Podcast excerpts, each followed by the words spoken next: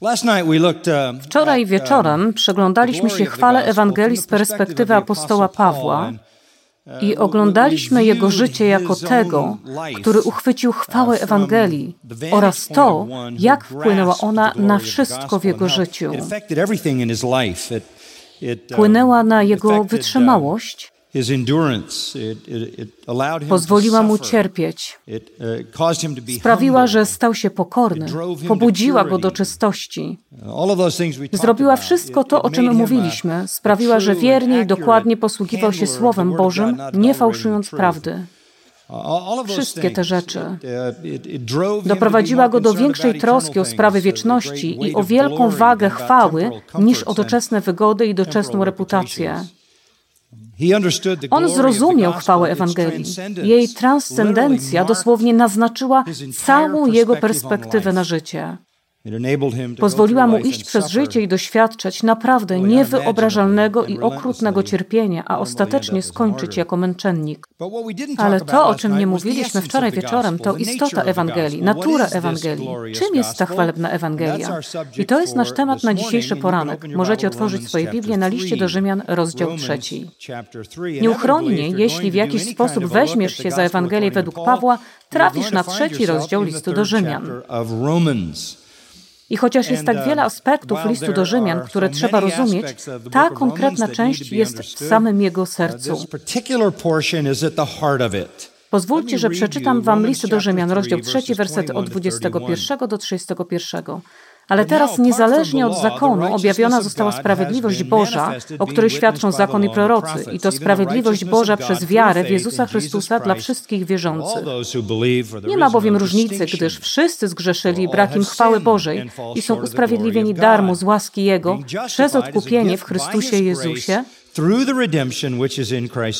którego Bóg ustanowił jako ofiarę przebłagalną lub zaspokojenie przez krew Jego, skuteczną przez wiarę dla okazania sprawiedliwości swojej przez to, że w cierpliwości Bożej pobłażliwie odniósł się do przedtem popełnionych grzechów. Dla okazania sprawiedliwości swojej w teraźniejszym czasie, aby On sam był sprawiedliwym i usprawiedliwiającym tego, który wierzy w Jezusa. Gdzież więc chluba Twoja wykluczona? Przez jaki zakon? Uczynków? Bynajmniej, lecz przez zakon wiary. Uważamy bowiem, że człowiek bywa usprawiedliwiony przez wiarę niezależnie od uczynków zakonu. Czy Bóg jest Bogiem tylko Żydów, czy nie pogan także? Tak, jest i pogan. Albowiem jeden jest Bóg, który usprawiedliwi obrzezanych na podstawie wiary, a nie obrzezanych przez wiarę. Czy więc zakon unieważniamy przez wiarę? Wręcz przeciwnie, zakon utwierdzamy. Dziś rano będzie to trochę przypominało salę lekcyjną. Przepracujemy ten fragment w ciągu dwóch sesji. Jest tam podział między wersetami 21 do 25a i 25b do 31. Ten fragment ukazuje zaspokajającą naturę Ewangelii. Ewangelia zaspokaja. W pierwszej połowie widzimy, jak zaspokaja grzesznika w sytuacji, w której się znajduje. W drugiej połowie, jak zaspokaja Boga. Można powiedzieć, że pierwsza połowa jest o tym, jak Chrystus umarł za grzeszników, a druga, jak Chrystus umarł dla Boga. Wszyscy rozumiemy, że Chrystus umarł dla grzeszników, ale może nie wiemy tak dobrze, że Chrystus umarł dla Boga. Ale spojrzymy na to i zobaczymy to w drugiej sesji dziś rano. Kluczowym słowem jest tutaj sprawiedliwość. Słowo sprawiedliwość. Forma słowa dikaios, dikaiao w języku greckim, które w tej części pisma pojawia się bardzo wiele razy. Czasami pojawia się jako sprawiedliwość, czasami jako usprawiedliwione. Ale to słowo tutaj dominuje. I to otwiera dla nas istotę tematu Ewangelii. Ewangelia mówi o sprawiedliwości. Chodzi o sprawiedliwość. I żeby zacząć przyglądać się temu fragmentowi, chcę, żebyś cofnął się aż do księgi Hioba.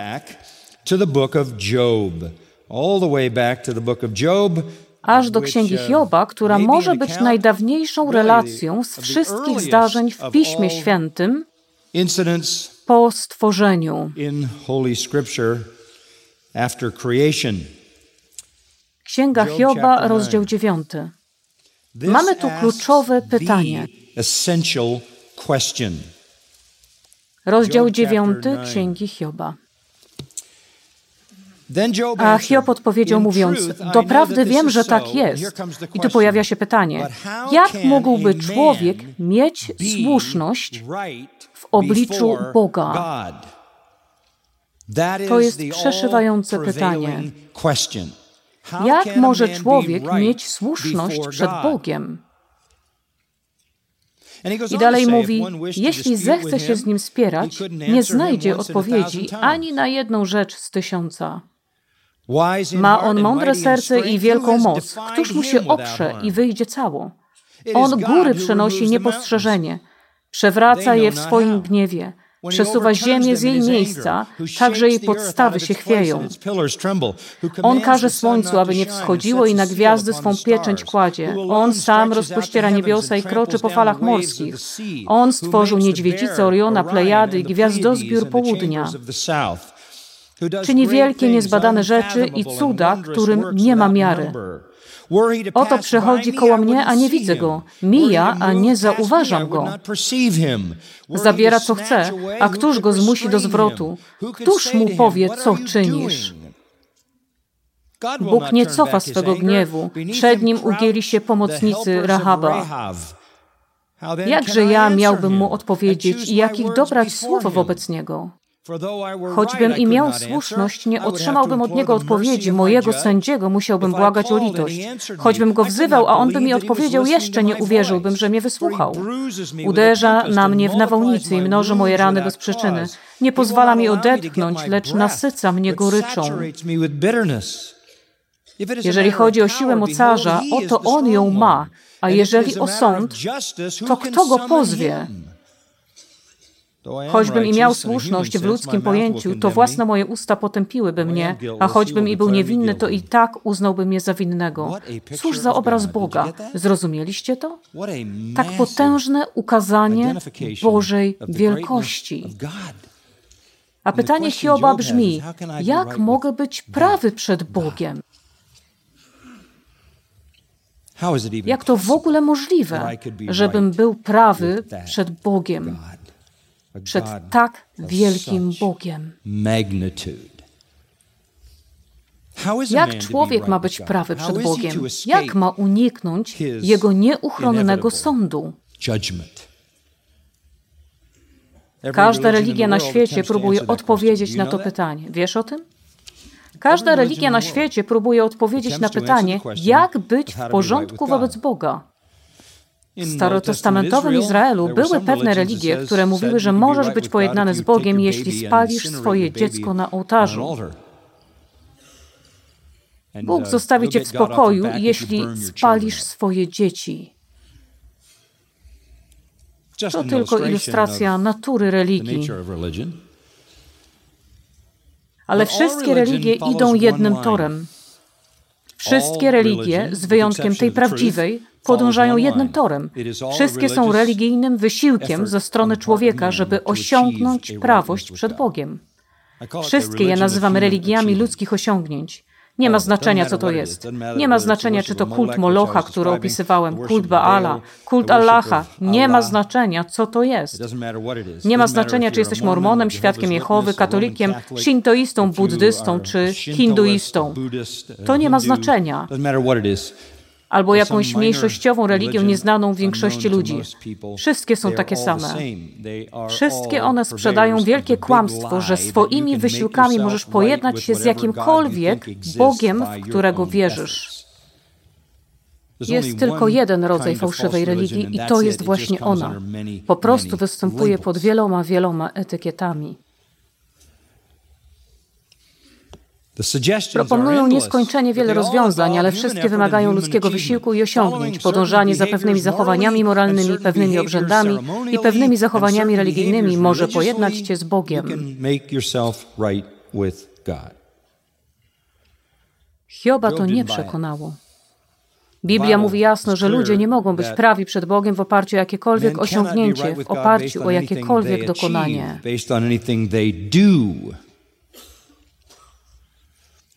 Pojawia się więc pytanie, jak możesz być prawy przed Bogiem? Jeśli nie możesz tego osiągnąć przez moralność, jeśli nie możesz tego osiągnąć przez obrzędy ani przez działalność religijną, jak możesz być prawy przed Bogiem? To jest podstawowe i najważniejsze pytanie, które może zadać i na które może odpowiedzieć człowiek. Ponieważ bycie prawym przed Bogiem jest jedynym sposobem uniknięcia wiecznego potępienia w wiecznym piekle. Wróćmy teraz do Rzymian. Do tego momentu w liście do Rzymian Paweł wyraźnie pokazał od rozdziału pierwszego, wersetu 18, aż do rozdziału trzeciego, wersetu 20, gdzie dalej zaczęliśmy nasze czytanie w wersecie 21. Paweł pokazał, że w oparciu o ludzki wysiłek nikt nie może być prawy przed Bogiem. Przed tym wielkim Bogiem, którego tak potężnie opisał Hiob. Paweł bardzo jasno i wyraźnie zaznaczył, że zgodnie z wersetem 10 nie ma um, ani jednego sprawiedliwego. Nie masz, kto by szukał Boga, wszyscy zboczyli. Nie masz, kto by czynił dobrze. Nie masz ani jednego. Paweł wyjaśnił też, że z uczynków prawa, werset 20, żaden człowiek nie będzie usprawiedliwiony ani uczyniony sprawiedliwym w jego oczach. Zatem w pierwszych trzech rozdziałach listu do Rzymian cały świat jest potępiony. Cały świat jest potępiony. Żaden człowiek nie ma wystarczającej linii obrony na Bożym sądzie.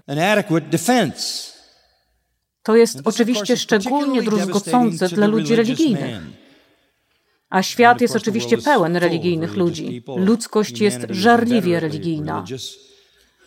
Ale w tym przypadku zajmiemy się Żydami, bo to ich religię Paweł porusza w liście do Rzymian. Żydzi wierzyli, że mogą być sprawiedliwi przed Bogiem przez skrupulatne przestrzeganie prawa Bożego objawionego w Starym Testamencie i wyciąganie z tego prawa niekończących się nakazów, które wymyślali, wierząc, że chronią ich nawet przed samym zbliżeniem się do naruszenia Bożego prawa. Wierzyli, że można stać się prawym przed Bogiem przez przestrzeganie i posłuszeństwo prawu. Apostoł Paweł dosłownie zniszczył ten wielki błąd w tych pierwszych rozdziałach. Nie można być usprawiedliwionym przez przestrzeganie prawa. Taki był wniosek z 20 wersetu trzeciego rozdziału. Bożym sposobem nie są ludzkie starania. I to nie pierwszy raz, kiedy objawienie o tym mówi. Jeśli wrócimy do szóstego rozdziału Micheasza, przeczytamy tam, czy Pan ma upodobanie w tysiącach baranów, w dziesiątkach tysięcy strumieni, oliwy, które związane są z ofiarami? Czy mam dać swojego pierworodnego za swoje przestępstwo, własne dziecko na oczyszczenie mojego grzechu? Czy spalenie swojego dziecka przyniesie coś dobrego? Oznajmiono Ci, człowiecze, co jest dobre i czego Pan żąda od Ciebie, tylko abyś wypełniał prawo, okazywał miłość bratnią i w pokorze obcował ze swoim Bogiem. Tu nie chodzi o obrzęd, tu nie chodzi o rytuał, tu chodzi o serce. Problem w tym, co grzesznik zamierza zrobić ze swoim sercem, które jest podstępne bardziej niż wszystko i najbardziej przewrotne. Nie może postępować sprawiedliwie, nie może być uprzejmy, nie może podobać się Bogu. Przed Bogiem nie ma ani jednego sprawiedliwego. W istocie w tej części Rzymian dowiadujemy się z wersetu 19, że wszystkie usta są zamknięte. Innymi słowy, nie ma żadnej obrony na sądzie przed samym sędzią, żywym Bogiem, która mogłaby nas przed Nim usprawiedliwić. Nie możemy przedstawić żadnego argumentu z naszego życia, naszej moralności czy naszej religii, który usprawiedliwi nas przed Bogiem. Wszystkim grzesznikom brakuje zarówno zdolności, jak i chęci. I nawet ze standardami religijnymi wyłożonymi przed nimi w Starym Testamencie, prawdziwymi standardami tego, co podoba się Bogu, nie mogą przez swoje posłuszeństwo stać się sprawiedliwi przed Bogiem. Jeśli złamiesz jedno z praw, to złamałeś całe, prawda?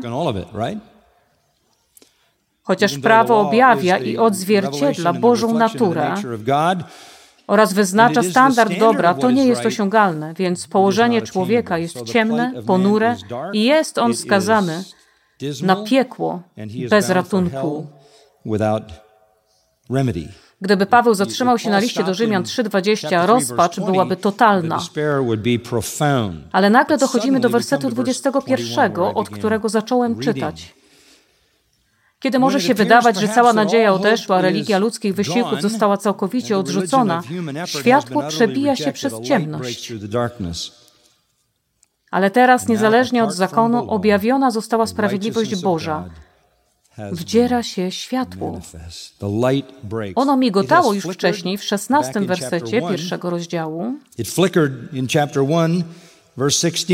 Ewangelia jest mocą Bożą ku zbawieniu.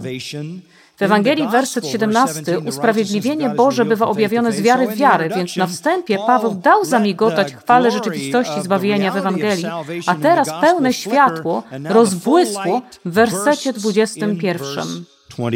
Nadzieja wdziera się przez okropną rozpacz grzesznika. Pierwsze słowa wersetu 21, czyli ale teraz, są mile widzianą zmianą.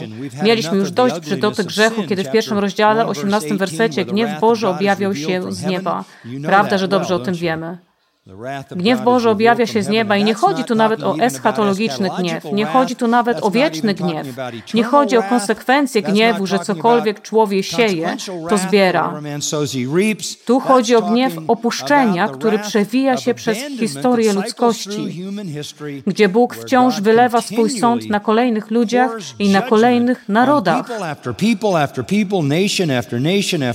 Bo kiedy poznają Boga, nie wychwalają Go jako Boga, upadają w grzech, tworzą fałszywych bogów, a on wydaje ich na łup niemoralności, homoseksualizmu i rozpustnego umysłu.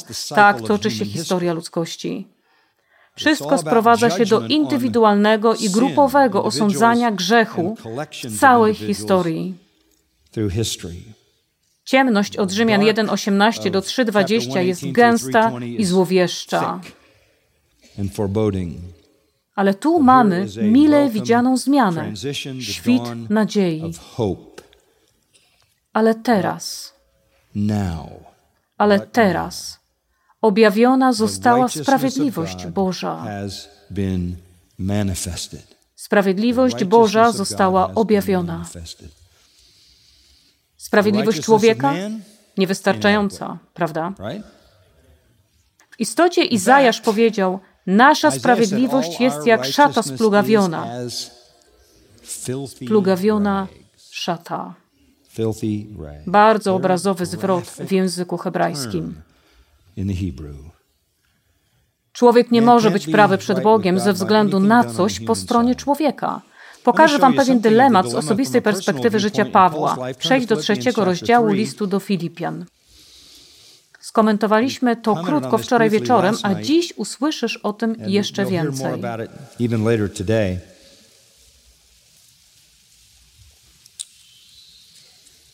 Paweł opisuje tam swoją własną sprawiedliwość. W wersecie czwartym mówi: um, Jeżeli ktoś inny sądzi, że może pokładać ufność w ciele, to tym bardziej ja. Dobrze, jeśli chciałbyś zgromadzić całą swoją osobistą sprawiedliwość, co powiesz na to? Obrzezane dnia ósmego z rodu izraelskiego, z pokolenia Beniaminowego, jedno z najszlachetniejszych plemion, Hebrajczyk z Hebrajczyków, czyli tradycjonalista. Co do zakonu faryzeusz, czyli był oddany najwyższemu, najbardziej wymagającemu poziomowi prawnej pobożności.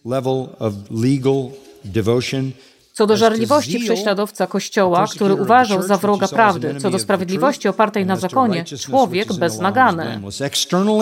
Z zewnątrz ludzie nie mogli postawić mu żadnego zarzutu, który by się obronił. Był bardzo, bardzo zdolnym hipokrytą. Z wielką ogładą, jak wielu innych z faryzejskiej społeczności.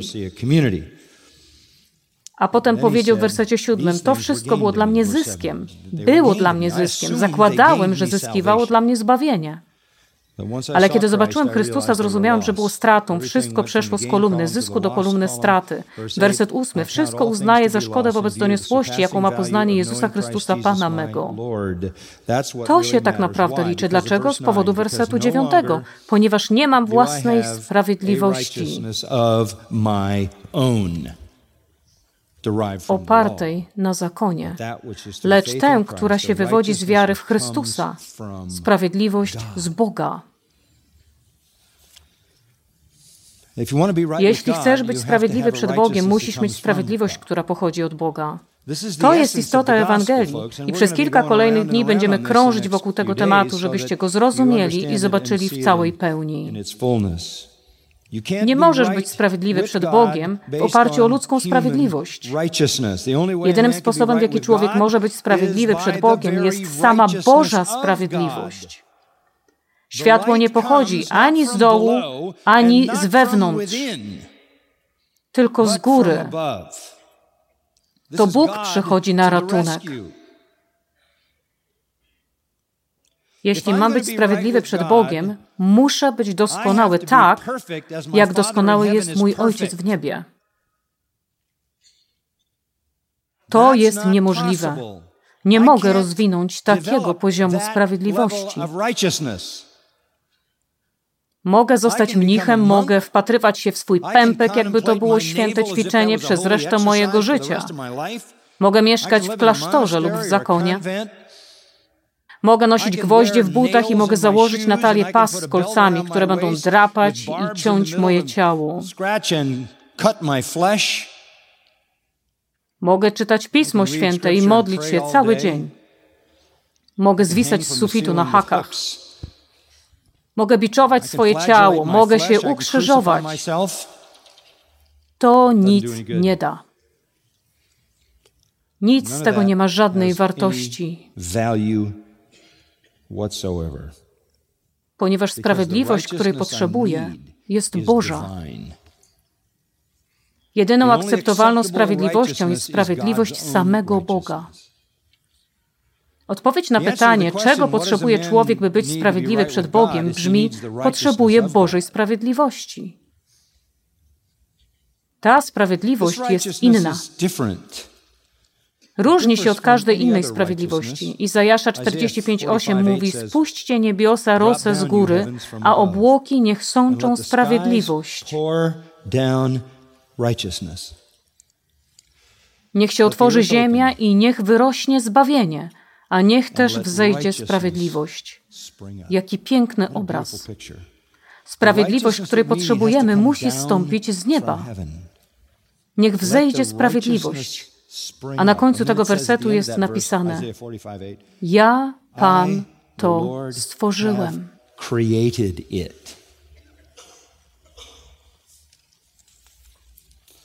To jest ta sprawiedliwość Boża, która jest boska i doskonała, która należy do samego Boga. Jest stworzona przez Boga i ukazana w Chrystusie, którą Piotr nazywa sprawiedliwością Boga naszego i Zbawiciela Jezusa Chrystusa. To jest sedno Ewangelii. Jeśli chcesz być sprawiedliwy przed Bogiem, musisz mieć sprawiedliwość Bożą. Jest to sprawiedliwość Jahwe, jest to sprawiedliwość Syna Bożego. Dlatego różni się od każdej innej sprawiedliwości. Jest to doskonała sprawiedliwość. Jezus przyszedł na świat i objawił tę sprawiedliwość. On zademonstrował tę sprawiedliwość. Teolodzy lubią mówić o aktywnej i pasywnej sprawiedliwości Chrystusa. Słyszeliście te wyrażenia? Aktywna sprawiedliwość Chrystusa to sprawiedliwość, która przejawia się w Jego życiu. Pasywna sprawiedliwość Chrystusa to sprawiedliwość, którą zademonstrowała Jego śmierć. Jezus pokazuje nam sprawiedliwość Boga, prowadząc doskonałe życie. On pokazuje nam sprawiedliwość Boga przez zastępczą śmierć. Widzimy Bożą sprawiedliwość objawioną w Jego śmierci, widzimy Bożą sprawiedliwość objawioną w Jego życiu. Był doskonale posłuszny Bożemu prawu, doskonale wypełniając Jego przykazania. A swoją śmiercią doskonale wypełnił wymaganą przez prawo karę za grzech.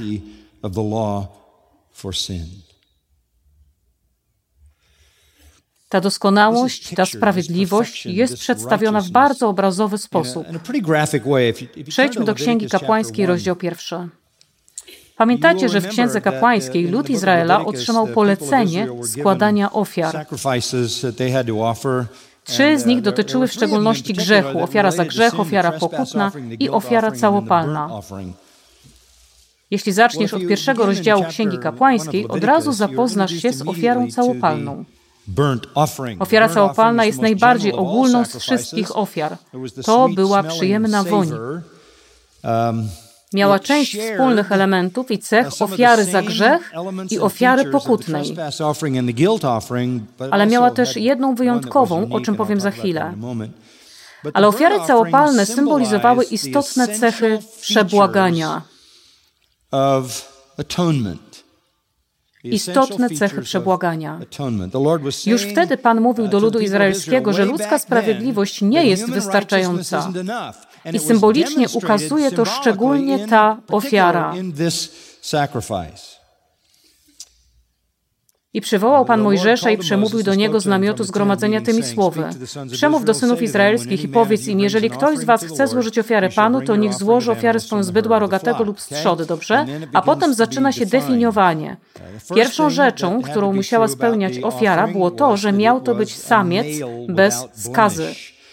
Werset trzeci. Jeżeli ofiara jego ma być całopalna z bydła rogatego, to niechaj złoży na nią samca bez skazy lub bez defektu. Werset dziesiąty. Jeżeli zaś jego ofiara ma być z trzody, z owiec lub z na całopalenie, niech przyprowadzi samca bez skazy. Co to znaczy? Że ofiara, której Bóg wymaga, musi być czysta, doskonała, bezgrzeszna, bez skazy. Sprawca jest winny, przebłaganie pochodzi od tego, kto jest niewinny. Cóż za wspaniały obraz, ponieważ żadne zwierzę nie jest winne grzechu. No Żadna owca nie była winna grzechu, żaden baran nie był winny no grzechu, żaden byk nie był winny grzechu, żadna koza nie była winna grzechu. Mamy tu więc obraz ofiary, która wymagana jest za winnego grzesznika, ofiary, która jest bez grzechu. Dlatego Piotr mówi, że dosłownie zostaliśmy zaopatrzeni w ofiarę i zastępcę, który jest bez skazy. Zostaliśmy wykupieni nie srebrem albo złotem, lecz drogą krwią Chrystusa, jako baranka niewinnego i nieskalanego. Baranek bez skazy, zatrzymaj się tu na chwilę, wskazuje, jak sądzę, na aktywne posłuszeństwo Chrystusa. Baranek bez skazy wskazuje na aktywne posłuszeństwo Chrystusa. Niektórzy mówią, Biblia nie mówi nic o aktywnym posłuszeństwie. Myślę, że ona jest w Piśmie Świętym. Myślę, że jest właśnie tutaj, jak i w innych miejscach. Aktywne posłuszeństwo Chrystusa zapewniło tak wyraźnie doskonałą ofiarę, by wszyscy mogli poznać, że ofiara była zaakceptowana. Kiedy Bóg powiedział, ten jest mój syn umiłowany, w którym mam upodobanie, kiedy autor listu do Hebrajczyków powiedział o Jezusie, on jest święty, niewinny, nieskalany, odłączony od grzeszników, można było zweryfikować to świadectwo o jego doskonałości, bo prowadził bezgrzeszne życie, prawda? Baranek bez skazy wskazuje na aktywne posłuszeństwo Chrystusa, które zapewniło Bogu doskonałość bezgrzesznego, świętego i sprawiedliwego życia, które mogło być oglądane przez wszystkich. Kiedy przenosiłeś swojego baranka, był on sprawdzany, by upewnić się, że jest bez skazy. Tak więc pierwszy wymóg miał symbolizować konieczność doskonałej ofiary samca bez skazy. Drugi aspekt ofiary całopalnej był bardzo ciekawy. Winno opierał na zwierzęciu cały swój ciężar. Werset czwarty. Położę rękę swoją na głowie zwierzęcia ofiary całopalnej, aby zostało przyjęte z upodobaniem jako przebłaganie za niego. Z historii wiemy, że ludzie dosłownie podchodzili do ofiary i kładli ręce na głowie tej ofiary, symbolicznie opierając na ofierze cały swój ciężar jako symbol przeniesienia winy na zastępcę. Taka jest natura wiary. Opiera ona w pełni zaufanie i swoje nadzieje na zbawienie, na zastępcy. Przepiękny obraz wiary w Chrystusa, gdzie całą naszą ufność kładziemy na tym, który umiera w nasze miejsce. Bardzo interesujący był kolejny element ofiary całopalnej w wersecie piątym. Grzesznik składający ofiarę zarżnie tego cielca przed Panem.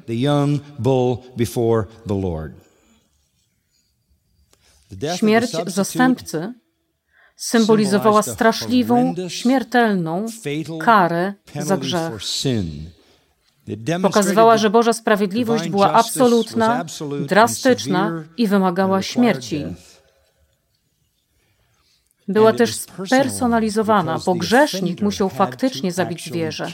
Bardzo osobista. Niektórzy ludzie chcą, żebyśmy myśleli, że zbawienie jest czymś zbiorowym. To jest nowa perspektywa na Pawła. Ta ofiara pokazuje, że jest to bardzo, bardzo osobista. Grzesznik zabijał zwierzę własnymi rękami co dawało jaskrawe, osobiste wrażenie jego odpowiedzialności za śmierć ostatecznego zastępcy. Twoje grzechy umieściły tam Chrystusa.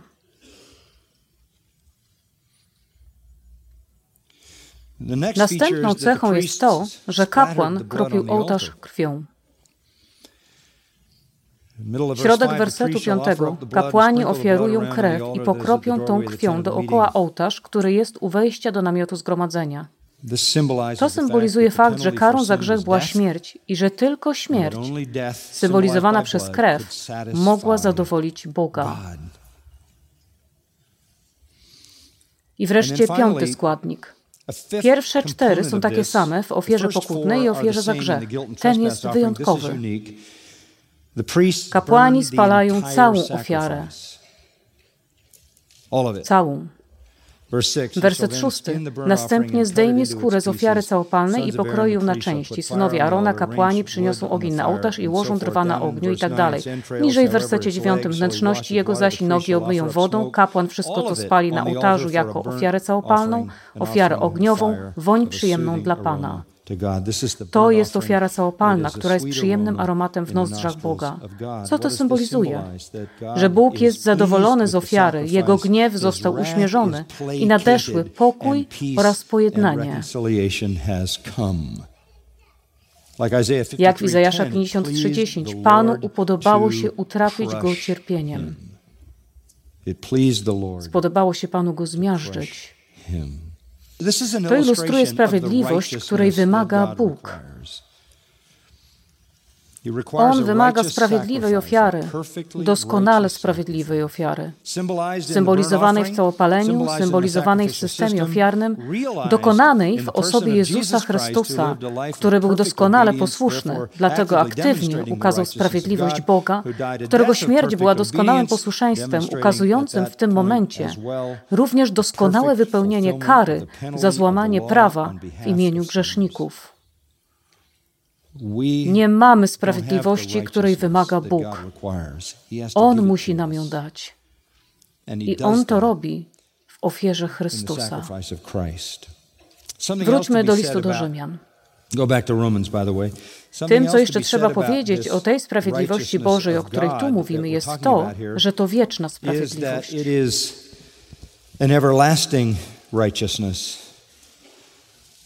Księga Izajasza mówi: Moja sprawiedliwość nie ustanie. Nie ustanie. Gdybyśmy mogli przez chwilę zdobyć się na sprawiedliwość, nie byłaby ona trwała, prawda? Nie byłaby trwała. Dlatego list do Hebrajczyków 10:14 mówi: Jedną ofiarą uczynił na zawsze doskonałymi, uświęcającą ofiarą Chrystusa, który dokonał dla nas, mówi Hebrajczyków 9:12, wiecznego odkupienia. Nie musimy próbować trzymać się sprawiedliwości, nie musimy się jej trzymać, bo nie jest to sprawiedliwość, którą my możemy osiągnąć i nie jest to sprawiedliwość, którą my możemy utrzymać. Jest to sprawiedliwość Boża, która zstępuje w dół, dlatego zbawienie jest na zawsze. Ludzie mówią, że możesz stracić swoje zbawienie. Jak możesz stracić swoje zbawienie? Mógłbyś stracić swoje zbawienie tylko wtedy, gdyby Twoje zbawienie zależało od Ciebie. Tak przy okazji, gdybym ja mógł stracić swoje zbawienie, to straciłbym je. Obiecuję Ci, Ty też byś się stracił. Tak by się stało, gdyby było to możliwe. Nie mogę utrzymać mojego zbawienia, bo tym, co utrzymuje moje zbawienie, jest sprawiedliwość Boża, całkowicie odmienna ode mnie, która została mi przyznana. Wracając do trzeciego rozdziału listu do Rzymian, kluczem w tym fragmencie jest ta koncepcja sprawiedliwości. Potrzebujemy sprawiedliwości Bożej. To wszystko jest tylko wprowadzeniem do tej części. W porządku, zajmijmy się tym teraz. Myślę, że mamy około pół godziny. Nie? Może nie. No cóż. Oh, Większość moich nauczań jest jak sznur kiełbasy. Możesz go złapać gdziekolwiek i wziąć całość, więc wiecie.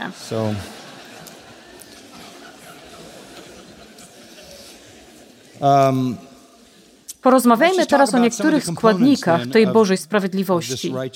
Numer jeden jest daleka od legalizmu. Podam Wam kilka punktów. Jest daleka od legalizmu, werset 21. Niezależnie od zakonu, niezależnie od prawa. To jest w uh, pozycji emfatycznej. Nie wiem, jak to jest w waszych tłumaczeniach, ale New American Standard oddaje to dobrze. W Grece jest to w pozycji emfatycznej, ale teraz, niezależnie od zakonu, to jest emfatyczne stwierdzenie. Sprawiedliwość nie ma nic wspólnego z przestrzeganiem prawa. Nauczyliśmy się tego, tak? Jest to sprawiedliwość, której nie można osiągnąć. Rozdział 5, werset 20 mówi: Zakon wkroczył, aby się upadki pomnożyły. Zamiast produkować sprawiedliwość, prawo produkuje co? Grzech. Paweł mówi w Rzymian 7, gdy przyszło przekazanie, grzech ożył, a ja umarłem. Prawo tego nie osiągnie. Prawo nie osiągnie sprawiedliwości, więc sprawiedliwość Boża jest zdecydowanie niezależna od prawa, czyli od przestrzegania prawa. Wierzący musi to rozumieć. Największy błąd religii to myśl, że ludzie mogą osiągnąć sprawiedliwość, prawość przed Bogiem przez uczynki. To wielkie kłamstwo diabła.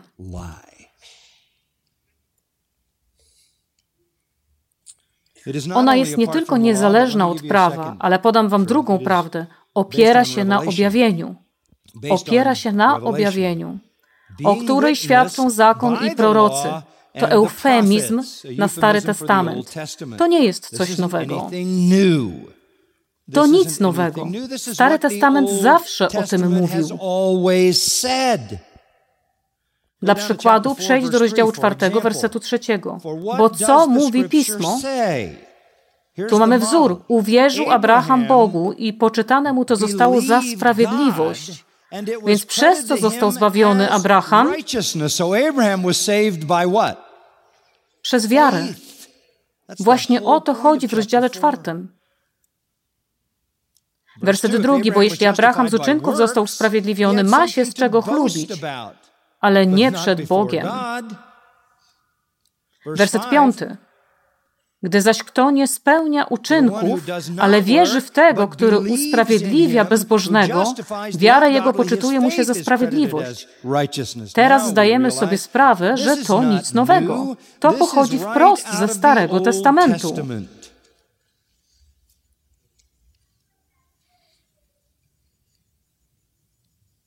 Werset dziewiąty.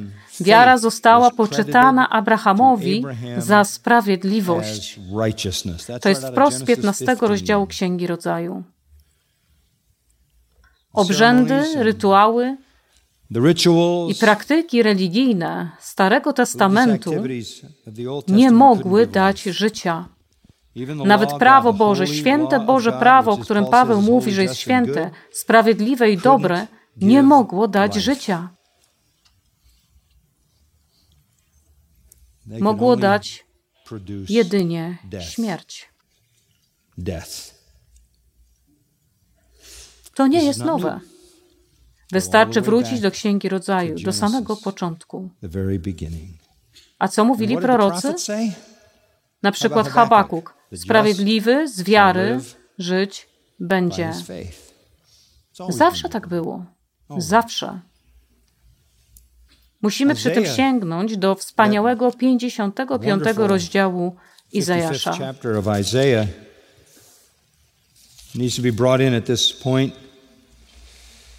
Wszyscy, którzy macie pragnienie, pójdźcie do wód, którzy nie macie pieniędzy, pójdźcie, kupujcie i jedzcie. Innymi słowy, wy, którzy nie macie sprawiedliwości, pójdźcie, kupujcie bez pieniędzy i bez płacenia wino i mleko. Werset szósty. Szukajcie Pana, dopóki można Go znaleźć, wzywajcie Go, dopóki jest blisko. Niech bezbożny porzuci swoją drogę, a przestępcy swoje zamysły i niech się nawróci do Pana, aby się nad Nim zlitował, do naszego Boga. I tu jest klucz, gdyż jest hojny w czym? W odpuszczaniu. Potrzebujesz odpuszczenia. Ale jaki był zamysł prawa Starego Testamentu? Doprowadzić ludzi do rozpaczy z powodu niezdolności do poradzenia sobie z grzechem i przez to sprawić, że będą wołać do Boga o miłosierdzie. Najlepszą znaną mi ilustracją starotestamentowego nawrócenia jest Ewangelia Łukasza 18. Celnik stanął z daleka i nie śmiał nawet oczu podnieść ku niebu, lecz bił się w pierś swoją, mówiąc Bądź miłościw mnie grzesznemu. Ten poszedł usprawiedliwiony do domu swego. To jest postawa z błogosławieństw. Oskarżenie faryzeuszy, które pojawia się na początku kazania na górze brzmi: Wszystko wam się pomyliło. Czyje jest królestwo? Tych, którzy są ubodzy w duchu i o tym wiedzą, tych, którzy są cisi, tych, którzy łakną i pragną sprawiedliwości, której wiedzą, że nie mają. Tych, którzy płaczą i smuci ich własny stan duchowy, oni będą pocieszeni, oni otrzymują królestwo. To było w Piśmie Świętym od zawsze. Nie ma innej drogi zbawienia w Starym Testamencie. Zawsze było tak samo. Ewangelia Jezusa Chrystusa nie obala Starego Testamentu. To nie jest przejście na nową drogę zbawienia. To pełnia tego, co było cieniem w Starym Testamencie, ale cieniem, który był dostrzegalny. Po trzecie, kiedy mówimy o sprawiedliwości Bożej, jest ona daleka od legalizmu, opiera się na objawieniu i przyjmuje się ją przez wiarę. Werset 22. I to sprawiedliwość Boża przez wiarę w Jezusa Chrystusa przez wiarę. I zauważyliśmy już tutaj, że zbawienie przychodzi przez wiarę. Wróćmy znowu do Rzymian 4:5. Usprawiedliwia bezbożnego, wiarę jego poczytuje mu się za sprawiedliwość. Czy to nie jest niesamowity i wielkoduszny dar? Albowiem łaską zbawieni jesteście przez wiarę, Efezjan 2:8-9. I to nie z was. Boży to dar. To jest po prostu przez wiarę. W 20 wersecie czwartego rozdziału dalej mówimy o Abrahamie.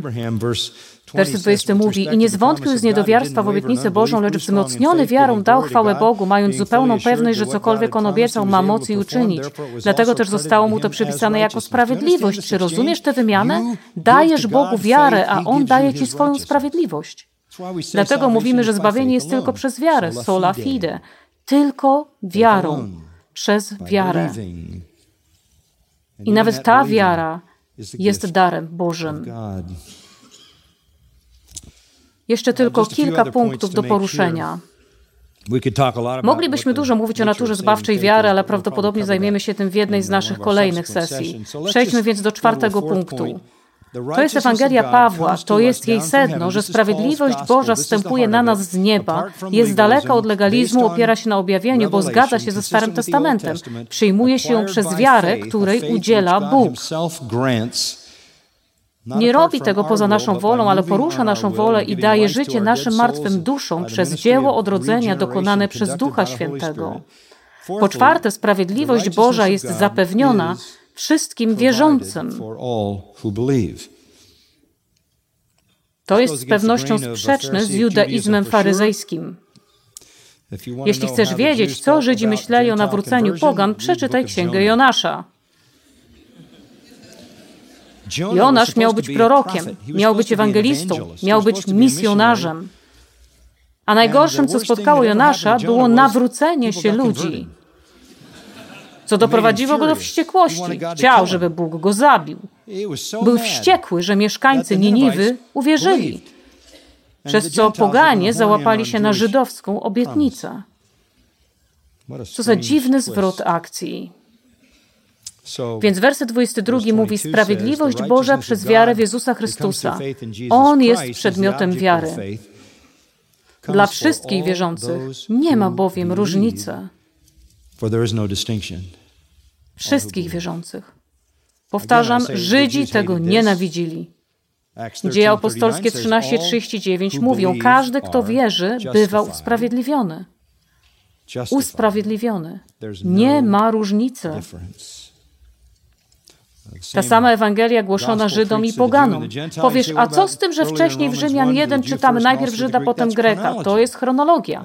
Oczywiście Bóg posłał swojego Syna do narodu Izraela jako Żyda. A przesłanie Ewangelii przyszło najpierw do Żydów, ale zawsze było przeznaczone dla świata. Zawsze. Zawsze. A dowód na to jest w wersecie 23 gdyż wszyscy zgrzeszyli i brak im chwały Bożej. Powodem, dla którego jest dostępne dla wszystkich, jest to, że wszyscy mają taką samą potrzebę. Wszyscy mają tę samą potrzebę. W istocie, jeśli cofniesz się tylko trochę do Rzymian 2 i 3, możesz zobaczyć, że Żydzi, którzy szczycili się tym, co mieli, zostali potępieni. Werset 25, bo obrzezanie jest pożyteczne, jeśli przestrzegasz zakonu, jeśli jednak jesteś przestępcą zakonu, obrzezanie twoje stało się nieobrzezaniem. Jeśli więc ten, który nie ma obrzezania, zachowuje przekazania zakonu, czyż jego nieobrzezanie nie będzie poczytane za obrzezanie? Innymi słowy, chodzi o przestrzeganie prawa. To jest problem, bo ani obrzezani, ani nieobrzezani nie są do tego zdolni. Który się chlubisz zakonem, mówi w wersecie 23, przez przekraczanie zakonu bezcześcisz Boga, albowiem z waszej winy, jak napisano, poganie bluźnią imieniu Bożemu. No Nie jesteście lepsi niż poganie. Kiedy Jan Chrzciciel przyszedł i chrzcił ludzi, czy wiecie, czym był ten chrzest? To nie był chrzest chrześcijański, to był żydowski chrzest prozelitów. To był żydowski chrzest prozelitów. Chrzczono w ten sposób pogan, którzy chcieli stać się częścią religii żydowskiej. A tutaj Jan Chrzciciel chrzci ludność Izraela, naród żydowski. I przez ten chrzest mówi im, nie jesteście lepsi niż no poganie. To była gorzka pigułka do przełknięcia dla ludzi. On udzielał Żydom chrztu prozelitów, bo w rzeczywistości byli oni poza przymierzem Bożym, mimo że jako naród otrzymali Jego obietnicę. Nie ma żadnej różnicy. Ta sama Ewangelia. Niektórzy uważają, że Żydzi mieli w Starym Testamencie Ewangelię prawa, a poganie mają Ewangelię łaski. To nieprawda. Tylko jedna Ewangelia, tylko jedna droga zbawienia. Zawsze było tak samo, zawsze przez wiarę, bez różnicy. Żyd czy poganin. Bo wszyscy mają tę samą potrzebę, wszyscy zgrzeszyli i brak im chwały Bożej. Co to znaczy, że wszystkim brak chwały Bożej? Księga Izajasza 43:7 mówi: Stworzyłem go dla mojej chwały, ale on nie przyniósł mi chwały. Grzech stawia wszystkich ludzi w takiej samej sytuacji. Wszyscy potrzebują sprawiedliwości Boga. Ta sprawiedliwość Boga zawsze była dostępna dla każdego, kto wierzy. Nie ma różnicy. Tak więc prawość przed Bogiem jest daleka od legalizmu, zbudowana na objawieniu, przyjmowana przez wiarę i zapewniona dla wszystkich. Po piąte, dana przez łaskę. Dana przez łaskę. Werset 24. Są usprawiedliwieni darmo z łaski Jego. Wiemy o tym, prawda? Bycie usprawiedliwionym jako dar Jego łaski. Więc nie zasługujesz na to. To jest dar, prawda? Mówimy to przez całe nasze chrześcijańskie życie, prawda? To jest dar. Możesz go odrzucić albo przyjąć, ale nie możesz na niego zasłużyć. To jest dar. Uwielbiam to. Biblia Króla Jakuba mówi darmo przez Jego łaskę. New American Standard przetłumaczył to z greki dokładniej. To jest jako dar przez Jego łaskę, że jesteśmy usprawiedliwieni. Usprawiedliwiony oznacza sprawiedliwy. To jest to samo słowo, dikaios. To kwestia łaski. Paweł używa słowa charis, czyli łaska, około 100 razy w swoich listach, bo Ewangelia, jak wiemy, zawsze powinna być rozumiana jako Ewangelia łaski. Bycie sprawiedliwym przed Bogiem jest więc dane przez łaskę. Ale chociaż jest dla nas za darmo, było bardzo kosztowne. I to jest szósty punkt. Dokonało się przez odkupienie. Dokonane przez odkupienie, werset 24. Przez odkupienie w Chrystusie, Jezusie. Co oznacza słowo odkupienie? Oznacza wykupienie kogoś przez zapłatę ceny. Wykupienie kogoś przez zapłatę ceny. Kto zapłacił cenę? Zrobił to Jezus. A jaka była cena? Którego Bóg ustanowił, werset 25, jako ofiarę przebłagalną, hilasterion, przez krew Jego skuteczną przez wiarę.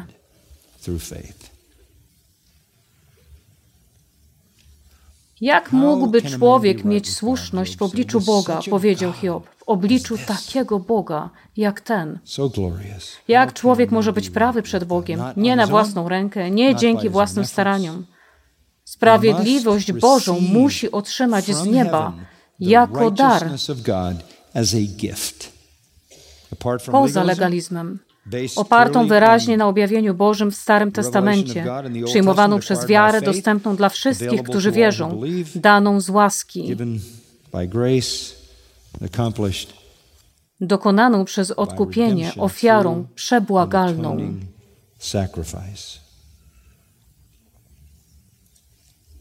To jest Ewangelia Pawła w tym, jak zaspokaja potrzebę grzesznika. Dlatego głosimy to przesłanie. To jedno, jedyne przesłanie. No Bez Ewangelii nie ma zbawienia. Wiem, że są dziś ludzie, którzy mówią, och, nie muszą słyszeć Ewangelii w miejscach, gdzie nie mieli do tego okazji. Bóg uzna, że do zbawienia wystarczy im jakakolwiek wiara zgodna z ich poznaniem.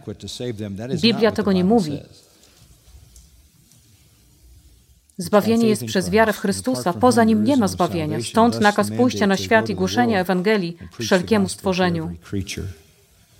Jest więc to wielkie pytanie w sercu grzesznika, czyli jak człowiek może być prawy przed Bogiem? Odpowiedź mamy tutaj, przez sprawiedliwość Bożą udzieloną mu przez wiarę dzięki łasce, na podstawie faktu, że Chrystus zapłacił za wszystkie jego grzechy a przez to zapłacił pełną cenę wykupu grzesznika. Zobaczymy na ten temat jeszcze więcej. Ojcze, dziękujemy Ci za czas tego poranka, w którym zagłębiamy się i poruszamy ten cudowny fragment Pisma Świętego. Twoje słowo nieustannie karmi nasze dusze i zachęca nas. Modlę się, Panie, aby czysta prawda tego tekstu dotarła do nas wszystkich, pozwoliła nam nie tylko radować się i wielbić Cię bardziej swobodnie i świadomie, by wielbić Cię w duchu i w prawdzie, ale żeby uczyniło nas to wierniejszymi ewangelistami, z lepszym zrozumieniem przesłania, które głosimy grzesznikom na każdym miejscu. Wypełniał swoje dzieło zarówno przez dzisiejsze nauczanie słowa, jak i nasz wspaniały czas społeczności, a my będziemy Ci dziękować w imieniu Chrystusa. Amen.